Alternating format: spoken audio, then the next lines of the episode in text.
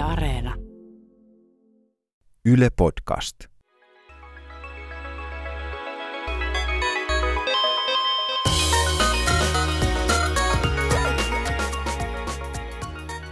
Aseta aukoksi 1.2, iso 15 600 ja on se kumma, ellei vikasietotilalla kuulua. Aivan kuten nokkelimmat ja ymmärsivätkin, niin tällä kertaa puhumme kuvista, kuvaamisesta ja sellaisista vekottimista, jotka sanoo NAX ja WIR.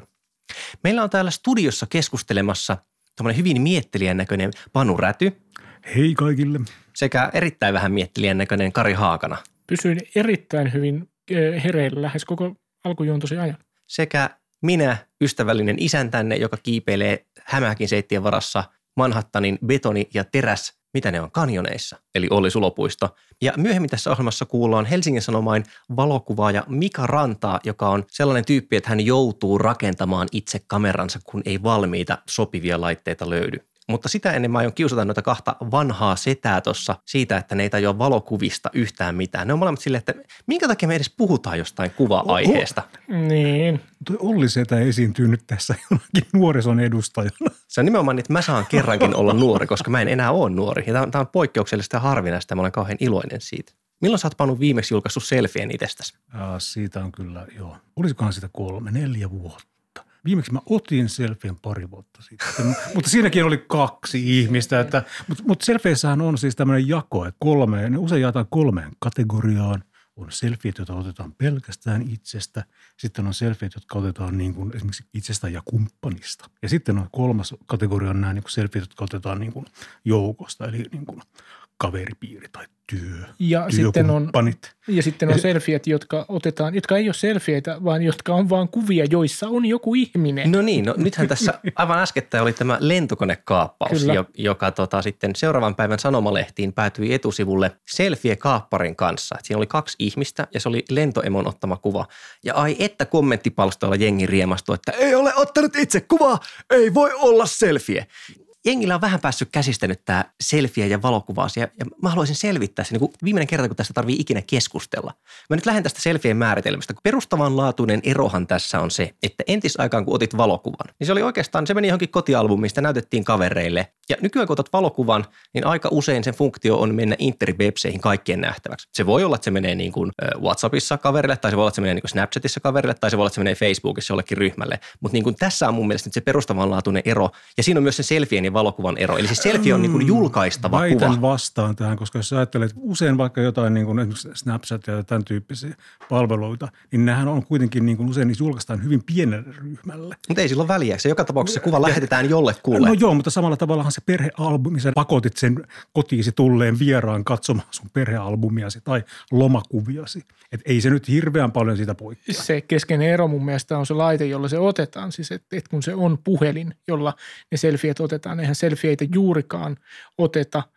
Mä väitän, että jos me otettaisiin kaikki tämän päivän aikana otetut selfiet universumissa, Palje, Niin- paljekameralla. Niin, niin 99 prosenttia niistä olisi otettu kännykällä ja se yksi prosentti ns. oikealla kameralla. Eli, eli kyllä se liittyy siihen, ja sä oot ihan oikeassa Olli, kun sä sanoit, että se liittyy siihen, että ne on tarkoitettu julkaistavaksi, koska sillä kännykällä otetat, otetut kuvat on tarkoitettu nimenomaan interwebsiin. Ne on niin helppo lähettää. Niin, täsmälleen. Niin, mutta se julkaistavaksi voi tarkoittaa usein hyvin pientä ryhmää. Tästä on ihan niin tutkimus. On, on. Mutta se ei Joo, itse asiassa kyllä. nyt ole olennaista, koska jos ajatellaan jotain niin kliseitä, mitä liittyy mutta, valokuvaan. mutta samalla tavalla julkaistavaksi, onhan ne julkaistua niin tässä mielessä, jos jul- julkaistaan tai ne nä- kuvat näkee. Siis mä, mä luulen, että sä oot ensimmäinen ihminen universumissa tähän mennessä, joka on ilmoittanut, että Snapchat on melkein sama asia kuin perhealbumi. Mä, Se- mä haluan periaatteessa argumentoida niin kuin teitä, no, va- siis ehkä, teitä siinä, vastaan. ehkä siinä on tuommoinen funktio, mutta, mutta se, on, se on kyllä aika, mitä mä nyt sanoisin, hienojakoista rajausta, että mä sanon, että koska julkaisen tämän Snapchatissa vain pienelle porukalle, niin se muistuttaa tätä albumikäyttöä. Ehkä niin voi sanoa, mutta Mä sanoisin, se että, nyt mä, niin mä sanoisin, että, mä sanoisin, että se niinku, ehkä se ero tulee sitä kautta, että nyt se kuva on useammin kuin siellä perhealbumissa tai jossakin niin kuin vastaavassa niin kuin pikkukansiossa, niin se on niin kuin kommunikoinnin käytössä. Juuri näin. Tää on, tää on, mä olin juuri sanomassa samaa, eli siis se voi olla, että se menee pienelle porukalle, mutta se yleensä se kuva lähetetään mm. niin kuin lähes heti ja sen funktio on oikeastaan melkein toimia, sen, sen melkein voisi korvata kirjoittamalla, että hei, olen juuri täällä esimerkiksi. Joo, Vaikutus nimen, ei ole joo, sama, nimenomaan, mutta se niin kuin lähtökohta on niin kuin siinä, että me viestimme sillä kuvalla jotakin toiselle, toisin kuin ehkä siinä niin kuin perhealbumin kuvassa, jossa niin kuin on ikään kuin otettu muistoja. perhealbumin ja etenkin niiden lomadiojen funktio oli lähinnä se, että voisitteko nyt lähteä kotiin, että mä en oikeasti enää jaksa, että mä näytän teille näitä vaellusdioja niin pitkään, kun sitten jumalata nukahatte ja lähdette veke. Ei, ei se sille käy, ei, ei se välttämättä ole noin. Siis kyllä mun kokemus on se, että ihmiset on oikeasti ollut sitä mieltä, että olen ottanut hyviä kuvia. Ne sun olen ottanut, vaelluskuvat ja olen ottanut hyviä eivät, kuvia he eivät mielenkiintoista ole lähteneet te- teitä pois niiden vaellus, paikoista. vaelluskuvien vuoksi, Ja vaan ihan, ihan, en- ihan mu, muista syistä. Ja nyt en puhu itsestäni, vaan puhun ihmisistä, joiden kuvia olen katsonut. Ne on oikeasti sitä mieltä, että nämä on mielenkiintoisia hommia ja näitä, näitä kannattaa katsoa, joka on niin kuin tavallaan vähän sama funktio kuin selfielläkin on. Tämä on mielenkiintoinen kuva musta ihmisestä, jonka olet nähnyt monta kertaa. Katsopa minua, kun olen täällä. Sulla oli joku semmoinen esimerkki lomareissulla nähdystä selfien ottajasta, joka aikaisemmin saisit ottaa kierroksia, kun sä kerroit sitä. Siis mi- mikä siinä nyt, mitä tapahtui ja mikä ärsytti? Istuin tosiaankin lomalla ää, uima-altaan reunalla ja siellä toisella reunalla istui nainen. Asetteli itseään ja kännykkäänsä valehtelematta tuollaisen 20-25 minuuttia erilaisiin asentoihin ja komposiittioihin, joissa hän yritti tuottaa mahdollisimman hyvän selfien itsestään. Ja mitä vikaa väität, siinä on? Niin, väitätkö, että et itse asettele itseäsi ja kameraasi 25 minuuttia! No onko se niin hyväksyttävä raja, niin kuin 30 sekuntia on ok, mutta 5 minuuttia on liikaa? Mikä Kari, se, Kari, sulla on vaateblogi. Se, mikä mua ärsytti siinä, se mikä mua ärsytti siinä oli siis se, että ja tässä me päästään varmaan johonkin selfie-yden ytimeen, oli se, että siinä, siinä pyrittiin feikkaamaan. Että se ihminen, joka otti siellä sitä kuvaa itsestään, ei tuottanutkaan, anteeksi nyt tämä termi, fotorealistista kuvaa itsestään, vaan yritti ikään kuin olla edukseen siinä kuvassa. Okei, Se eli valokuva- valokuvalla- siis valokuvassa ei saa näyttää hyvältä, on pohjimmiltaan se, mitä sä sanot. Niinkö? Jos joku kysyy sulta, niin kun lähettää tekstiviestin, että hei Kari, miten menee, niin sä vastaat aina niille, että loistavasti, vaikka sulla olisi just jotenkin suoli revennyt ja sä tiputuksessa. Niinkö? No yleensä ihmiset käyttäytyy noin. No mutta miksei valokuvalla saa ihan samalla tavalla olla siis sosiaalisesti kohtelias? Saa toki olla sosiaalisesti Ja sehän kohtelias. kuuluu valokuvan perinteeseen, siis siellä perhealbumissa niin kuin ja pakotetaan ne lapset, hetket lapset hymyt. niin kuin virnuilemaan tai hymyilemään siihen Mutta kameraan. ne ei ne prosessit kestänyt 25 minuuttia ja mä en ollut yksin sen kameran kanssa siellä. Mun mielestä se, se on tässä niinku se, mikä mua, mua syö. Mutta eihän se aika sulta myöskään pois. Mä ymmärtäisin se, että jos sä oot jossain, sen mä niinku ymmärtäisin. On tilanne, jossa joku ö, ystäväsi, nimeltä mainitsematon ystäväsi ottaa sinun kanssasi kuvaa ja siinä menee niinku helvetin pitkään. Mutta toi, että sä tuijotat jotain vierasta tyyppiä, joka käyttää aikaa, niinku, olisiko se vähän ärsyttänyt, jos se olisi, en mä tiedä, ottanut A4 ja taitellut sitä kiinni ja onkin 25 minuuttia, ja ollut silleen, että sulla menee elämä hukkaan siinä paperia taitellessa. Voi olla, että mä oon helposti ärsyntyvä ihminen. Voi. Mutta, mutta kyllä, kyllä mun mielestäni siinä, että ihminen käyttää lähemmäs puoli tuntia ottaakseen itsestään kuvan tai kuvia, niin siinä on mun mielestä jotakin, äm, ja olen jälleen pahoillani tästä termivalinnasta, sairasta. Niin Mikä siinä ärsyttää? Onko se se, että koska sä otaksut, että selfiet on tavalla tai toisella ikään kuin hyvin autenttista hetkessä syntynyttä, niin kuin realistista kuvaa, ja nyt sä pääsit katsomaan suoraan Miten makkaraa tehdään. Niin, uima-altaan toiselta puolelta niin kuin Niin. todellisuutta. Tuijotin syvyyteen ja syvyys tuijotti takaisin. Kyllä, juuri siitä oli kysymys. Niin siis onhan aikakauslehdessä tapahtunut samaa iät ja ajat. Siis että ihmisiä stylataan kuviin. Kaikki ymmärtää, että no niin, no toi tyyppi ei ole kävellyt ihan ton näköisenä kameran eteen. Joo, ja Niin, toi- ja, niin ja valokuvan, valokuvan perinteeseen juuri tämä niin sen oikean hetken vangitseminen ei välttämättä ole silloin koskaan ennenkään ollut juuri se. Ehkä siinä on se jonkinlainen ristiriita, joka mun mielestäni muka on olemassa. Ja siis, siis totta kai mä ymmärrän sen, että ne on hyvin tarkasti aseteltuja, mutta ehkä siinä on juuri, juuri se, että, että sillä kännykällä otettu, itsestä otettu hetkikuva, niin sen pitäisi jotenkin mun sairaassa mielessäni olla jotenkin spontaani ja ikään kuin teeskentelemätön. Mä tiedän, että näin ei ole, mutta silti se on mun mielestäni jotenkin sylettävää. Sä oot siis pohjimmiltaan elitisti. Sua ärsyttää se, että, että kaikki ihmiset pääsee, pääsee tekemään semmoista, mikä ennen oli vain kalleuden takia muutamien harvojen harrastus. Ei, ei se mua ärsytä. Päinvastoin siis toi, toi rappeutuminen on tapahtunut jo siinä vaiheessa, kun pokkarikamerat tuli. Siis se, sehän meni si, siinä tilanteessa. Okei, me käytettiin pokkarikameroita niin kuin jossain vaellusreissulla tai festarireissulla, että otettiin kuvia itsestä ja kavereista. Se funktio oli vähän samantapainen, niitä ei näytetty luultavasti juuri kenellekään, paitsi sitten myöhemmin kotialbumista. Mutta en mä muista semmoista ilmiötä, että otetaanpa nyt 500 kuvaa itsestämme, ja, tai ennen kaikkea mä en muista, että se olisi ärsyttänyt muita se kuvaaminen. Mutta niin ei myöskään otettu pokkarikameralla siis kuvia itsestä. No koska se oli ihan mahdotonta. Niin, ja koska se olisi ollut järjetöntä. Miksi tämä olisi ottanut kuva itsestäsi, koska eihän kukaan halua nähdä kuvaa sinusta. Siis sä haluat näyttää, jos sä haluat näyttää niitä kuvia jostakin merkityksellisestä, jota sun ympärillä on tapahtunut, eikä siitä, että täältä näytän, kun asetan huuleni nöntölle. Mutta Kari, mikä, nyt, nyt jos mietit ihan tälle evoluutiobiologisesti, että ihminen, ihminen on supervirittynyt tulkitsemaan sitä, miltä muut ihmiset näyttää, etenkin kasvoista. Siis eihän me, me ei varmaan voida edes lähettää mitään merkityksillä ladatumpaa viestiä kuin kuva omasta lärvistä. Voidaanpa kuva no omista varpaista siellä hiekassa, kun Kuhan... muut ovat tammikuussa täällä synkkyydessä ja pimeydessä. No siinä on myös tietty pointti. Mä halusin puhua kuvaamista sen takia, että kuvat on ollut varmaan niin kuin – kaikkien uusien suosituimpien palveluiden taustalla. Et Facebookista jossain vaiheessa niin tajusin, että jumalauta, se on maailman isoin valokuva-albumi. Et Flickr ja muut semmoiset pelkästään valokuviin erikoistuneet jutut ei enää ollutkaan suosituimpia. Nyt Facebook veti, vesi, veti niitä pataan valokuvien määrässä ihan 6-0.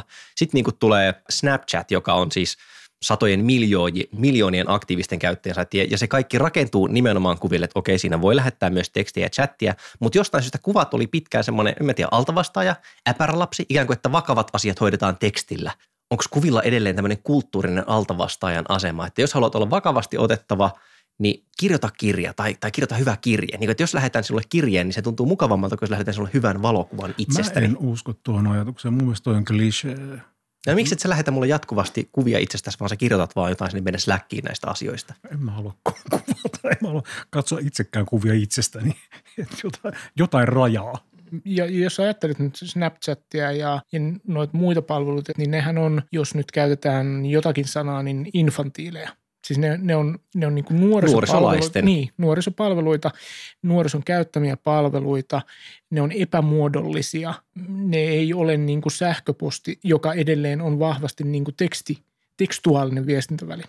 Voisiko tässä olla sitä, että tämä niin, kuin niin sanottu Z-sukupolvi, joka on niin kuin tätä... Oikeasti, sanoit just Z-sukupolvi. No, no, no, No siis no, sanotaan, sanotaan niin kuin tämä niin 2000-luvun jälkeen syntyneet tyypit. Joo. Niin on niin kuin, tota, niitä on niin kuin väitetty väitetty, että nämä niin arvostaa visuaalisuutta.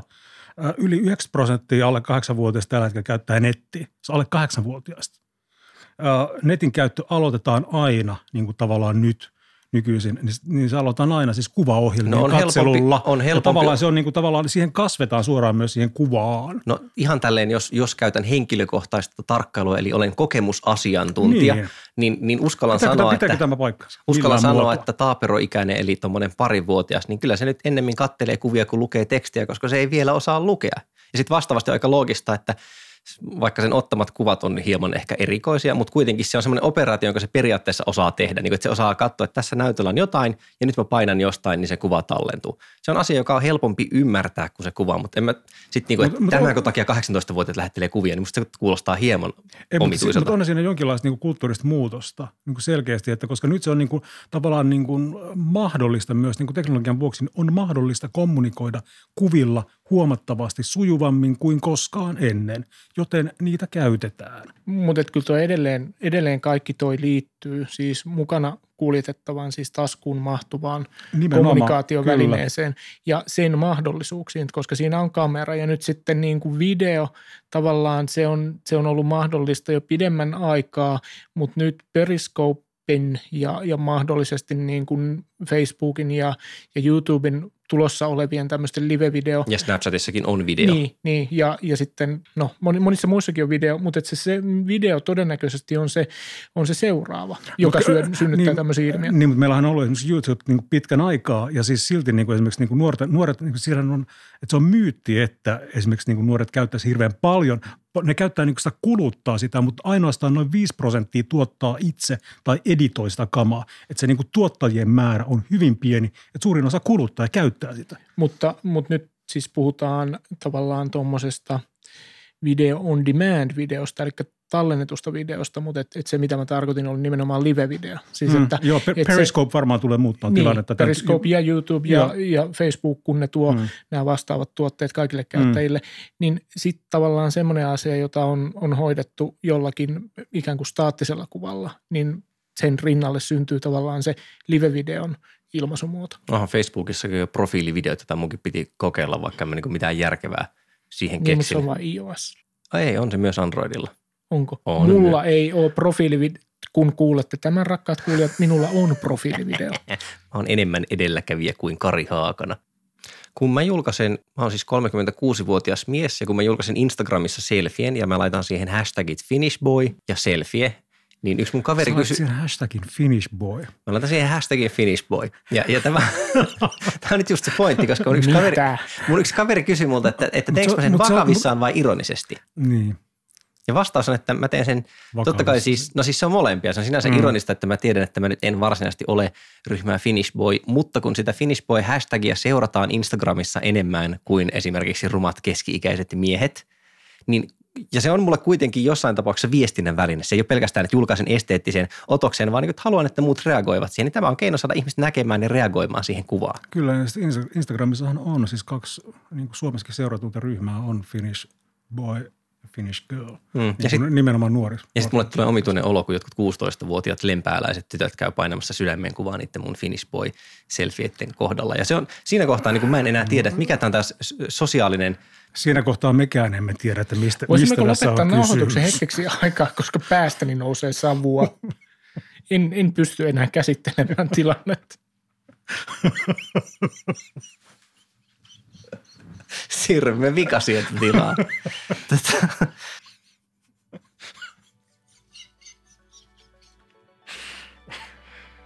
Piti sanomani, että seuraavaksi siis kuullaan haastatteluja. Haastattelussa on vieraana Mika Ranta, Helsingin Sanomien valokuvaaja.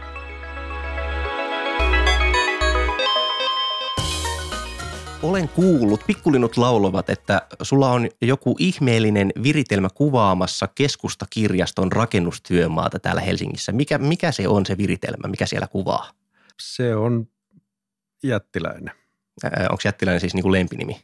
On, se on lempinimi. Ää, Se on siis tämmöinen timelapse-kameraviritelmä, jonka on tarkoitus olla siellä kolme vuotta, joka on sinänsä jo niin kuin jokseenkin vaikea toteuttaa, varautua kaikkiin parametreihin, mitä kolmen vuoden aikana tapahtuu, mutta sen lisäksi se on niin sanotusti hyperstereokamera. Elikkä mikä, on hyperstereon, niin, mikä on hyperstereon ja stereon ero? Ihminen näkee maailman tälleen ortostereona, puhutaan, kun silmät on kuuden sentin päässä toisistaan.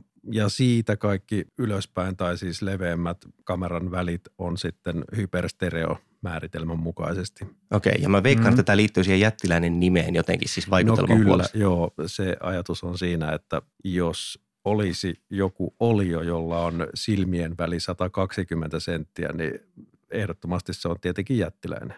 Onko tässä siis mitä? Sulla on kaksi kameraa, jotka on Joo. reilun metrin päästä toisistaan. Joo, se on kaksi kameraa, tai oikeastaan siellä on kaksi linssi plus kenno yksikköä, jotka muodostaa yhden kameran, jota on tietenkin keksitty käyttää väärin tähän tarkoitukseen, koska sellaista kameraa ei ole tähän tarkoitukseen luotu. Eli sä olet rakentanut oman kamerasi. No mä en ole rakentanut omaa kameraa, vaan oikeastaan niin kuin löytänyt tavan käyttää väärin olemassa olevaa kameraa, joka on oikeastaan niin kuin kaikkea, antaa mulle suurimman tyydytyksen, kun löytyy joku laite, jota voi käyttää jotenkin toisin kuin valmistaja on sitä tarkoittanut. Mikä tämä laite siis on? No se laite on siis ihan tavallinen turvakamera, jonka ajatus on siis, että siinä on kaksi tämmöistä linssiyksikköä, jotka voi niin kuin käytävällä vaikka laittaa osoittamaan eri suuntiin, jolloin pystytään niin kuin täsmälleen synkronoidusti ja reaaliaikaisesti seuraamaan kahteen suuntaan. Tai sitten yhdistää ne niin, että ne kuvat yhdistyy yhdeksi laajaksi kuvaksi, niin kuin, joka näyttää sitten 180 astetta tai enemmän. Kun se on kolme vuotta siellä, niin siis tiedät sä ennen kuin se kolme vuotta on täynnä, että toimiko se systeemi? Kyllä mä itse asiassa tiedän, mutta en tiennyt ihan tarkasti sitä, että kun mä sen sinne asensin tai asennutin, se on siis paikassa, johon mä en voi mennä sinne, piti mennä nosturilla. Kaikki hyvät kuvauskeikat mun mielestä vaatii sitä, että ollaan nosturilla liikenteessä. No joo, tota, Kyllä. se tietysti teki vähän vaikeaa tästä niin kuin koko asennuksesta ja koko niin kuin projektista se, että mun on tavallaan tarkoitus ottaa satoja tuhansia kuvia talosta, jota ei vielä ole, paikasta, johon mä en pääse, kameralla, jota mä en osaa käyttää tai jota siinä vaiheessa ei vielä ollut. Tekniikalla, jota mä en ole ikinä kokeillut, joku hyperstereo, jota mä en myöskään, niin kuin, oli mulla Googlen hieno pahvilaatikko stereo-kokeilu, jossa niin kuin näin, että niin kuin, okei, tämä stereoefekti voi toimia.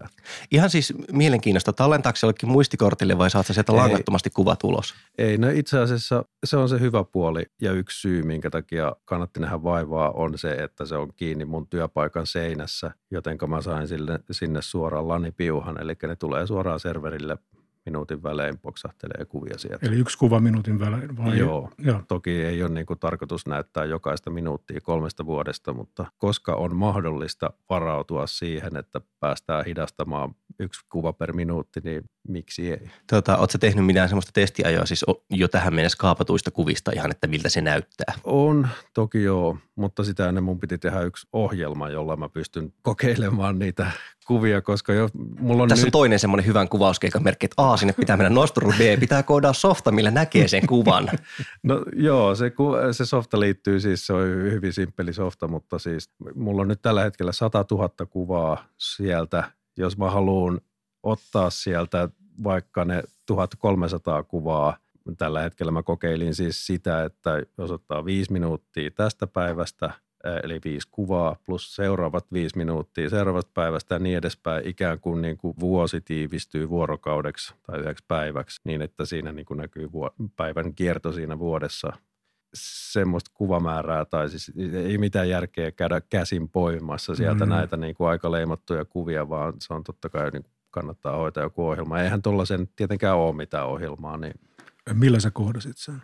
No se oli Javalla. Joo. Mä oletan, että tämä ei nyt kuitenkaan ollut niin kuin lehtikuvaajan ihan silleen keskiverto päiväkeikka, että ehkä tämä on jonkin sortin outlier vai, vai onko niin sun työ omituisempaa kuin mitä mä oon kuvitellut? Ei, kyllä tämä on ihan mun omaa omituisuutta ja outoa intohimoa tehdä asioita mahdollisimman vaikeasti. Niin kuin sähän oot saanut siis vuoden lehtikuvapalkinnon niin kuin parhaasta ulkomaiden kuvareportaista ja parhaasta suomalaisesta uutiskuvasta. Ja, sitten tunnetaan kuitenkin erityisesti niin kuin radio-ohjattavin laitteella kuvaamisesta. Miten se kaikki alkoi? Niin siis se koko, koko tämä lennokkihomma, mi, mi, mikä siihen nyt oikein niin kuin johti? Niin kerro oikeastaan ensiksi, että mikä, mitä on radio-ohjattavilla laitteilla kuvaaminen, koska mä luulen, että se ei ole, vaikka meidän kuulijamme ovat Ihania, mahtavia henkilöitä. sivistyneitä kyllä. Kyllä, niin he eivät välttämättä tiedä, mitä tarkoittaa radio-ohjattavilla laitteilla kuvaaminen. Nykyisellä se nyt on yksi yleisimmillään sitä, että menee verkkokauppaan ja ottaa sieltä hyllystä kuvauskopterin ja painaa rek-nappia. Mun innostus siihen on lähtenyt ehkä ensin niin, että niin kuin lapsena tietenkin oli kaikennäköisiä radio-ohjattavia, mutta viereisellä pellolla isot pojat ja aikuiset lennätti lentokoneita, radioittavia lentokoneita, joista tuli kova meteli siihen aikaan, koska oli polttomoottorikoneita ja näin edespäin. Niin, niin mä aina unelmoin siitä, mutta lapsena se ei koskaan toteutunut. Mutta sitten, Nyt sulla on A- aikuisena miehenä sitten näitä. päässyt toteuttamaan lasta sisälläsi. Niin. no tietenkin näin. Joo, se lähti jostain ihan, ihan halpis lennokista, joka oli City Marketin hyllyltä tarttunut jollekin lomalle mukaan, joka sitten niin kuin johti siihen, että ei hitsi, näitähän on nykyään niin kuin kaiken näköisiä, näitähän voi väsätä itse ja niin edespäin. Ja Missä vaiheessa kamerat tuli siis mukaan niihin lennokkeihin? No niin, ne tuli kuitenkin heti alkuvaiheessa, heti niin kuin sen jälkeen, kun sai yhden koneen pysymään ilmassa ja ehjänä alaskin ensiksi jotain nauhoitettua tavaraa sieltä ylhäältä ja sen jälkeen liveä. Aika pian yhtä aikaa siis sitä, että sä näet livenä, mutta pystyt myös nauhoittaa sen. Pystyykö sen tekemään siis, onko se yhden miehen operaatio vai meneekö se silleen, että toinen, toinen kuvaa ja toinen lentää? Se on periaatteessa yhden miehen operaatio, mutta siis silloin pääpaino pitää olla siinä, että sä pystyt visuaalisesti lentämään sitä, näkee sen laitteen, on suora näköyhteys laitteeseen, se on ihan lain, vaatima. Jos haluaa tehdä jotain velos-lentoa, eli siis niin, että ei ole suoraan näköyhteyttä sekin on toki mahdollista, mutta siihen pitää nykyään hakea erillistä lupaa ja silloin pitää olla tähystäjää ja niin edespäin kaiken näköistä. Teillähän on YouTubessakin esimerkiksi myös omalla Helsingin ilmakuva.fi-sivuilla näitä niin kuin klippejä. Te olette kuvannut Olympiastadionilla ja Lauttasaaren vesitornilla. Miten ne on tehty? Ne on hienoja, hienoja siis erittäin hienoja kuvauksia, mutta Ne on tehty pääsääntöisesti kahdestaan, jotkut niistä on tehty yksin. Onko ne kerralla purkkiin kamaa vai onko se semmoista, että ajetaan ensin harjoitusajo ja sitten pannaan niin kuin seuraava otto suorana purkkiin vai että kuvataan sama juttu monta kertaa ja sitten edataan siitä kokonaisuus? Enemmän tota, mm, kerralla purkkiin tyyliin, että leike, leikellään sieltä parhaat palat videosta. Mikä siinä ilmasta kuvaamisessa sitten kiinnostaa? Että onko se niin kuin se, että se No Per- lentäminen. Niin, eli, no näin mäkin ajattelin, että, onko se, niin kuin, että se perspektiivimaisema on niin toinen. On koska se. ihminen ei voi lentää. Ja, itse se kuvaaminen, ja, niin se vie vähän tavallaan niin kuin sitä tekijää, tekijänä mua itseään niin kuin pois, pois siitä lentämisen tunteesta, minkä, mikä sai niin kuin koko tähän hommaan mukaan alun perin. Siis se, että laittaa semmoiset datalasit päähän ja ikään kuin istuu sen koneen kyytiin. Siis hetkinen, onko sulla semmoinen setappi, että sä saat niinku 3D-live-kuvaa sieltä? Ei valitettavasti 3Dtä tällä hetkellä, mutta se on yksi asia, mikä pitää vielä tehdä. Se on jäänyt vähän sivuun toi, toi tota first person view tyylinen lentely, jo- josta tämä kaikki homma alkoi.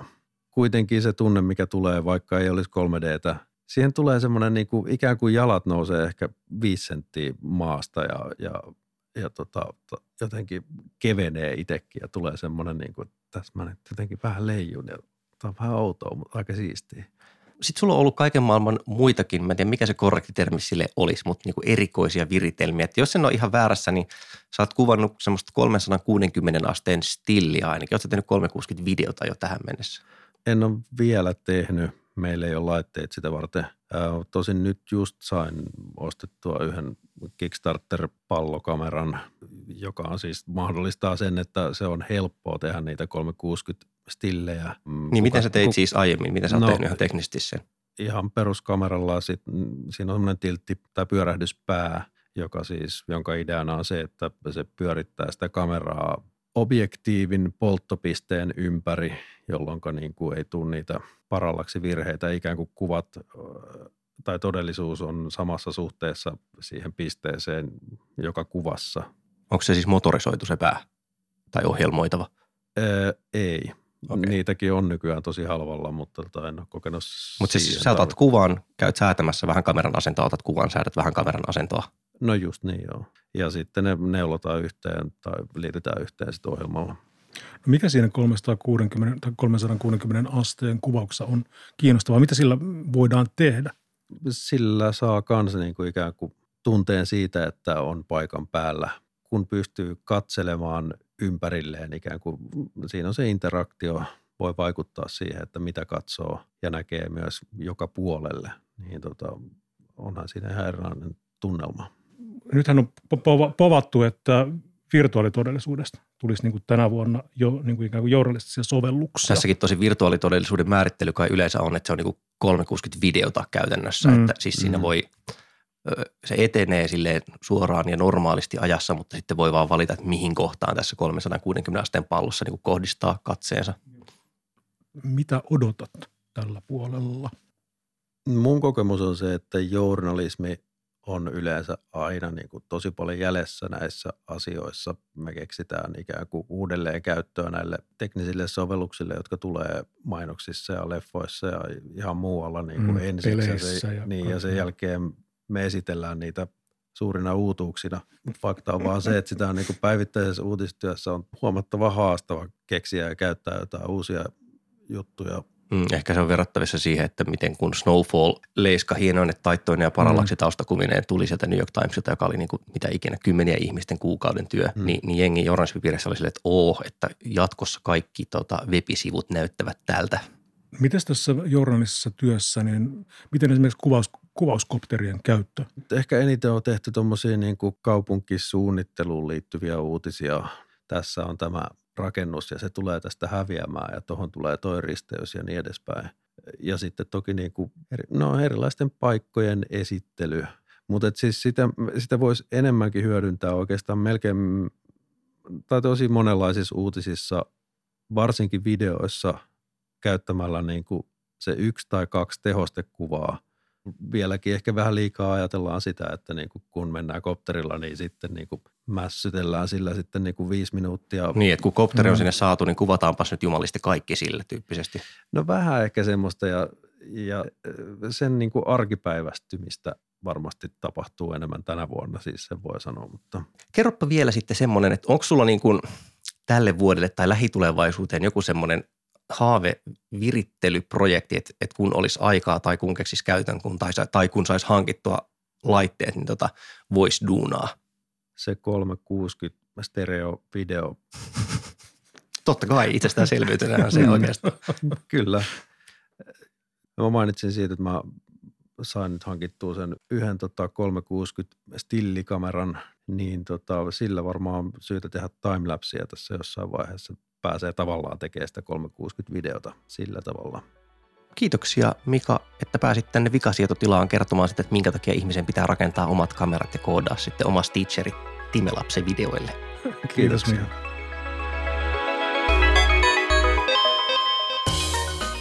Ja Vikasietotila podcast kiittää teitä matkustamisesta kanssamme. Ja aivan tässä enemmän kuin pääsemme Helsinki-Vantaan terminaalille, niin kuitenkin laitamme vielä turvavyöt pois päältä ja kerromme viikon loppuvinkit, josta ensimmäinen on ATK-ohjelmistoaiheinen vinkki ja sen kertoo mies silmälaseissa Panu Räty.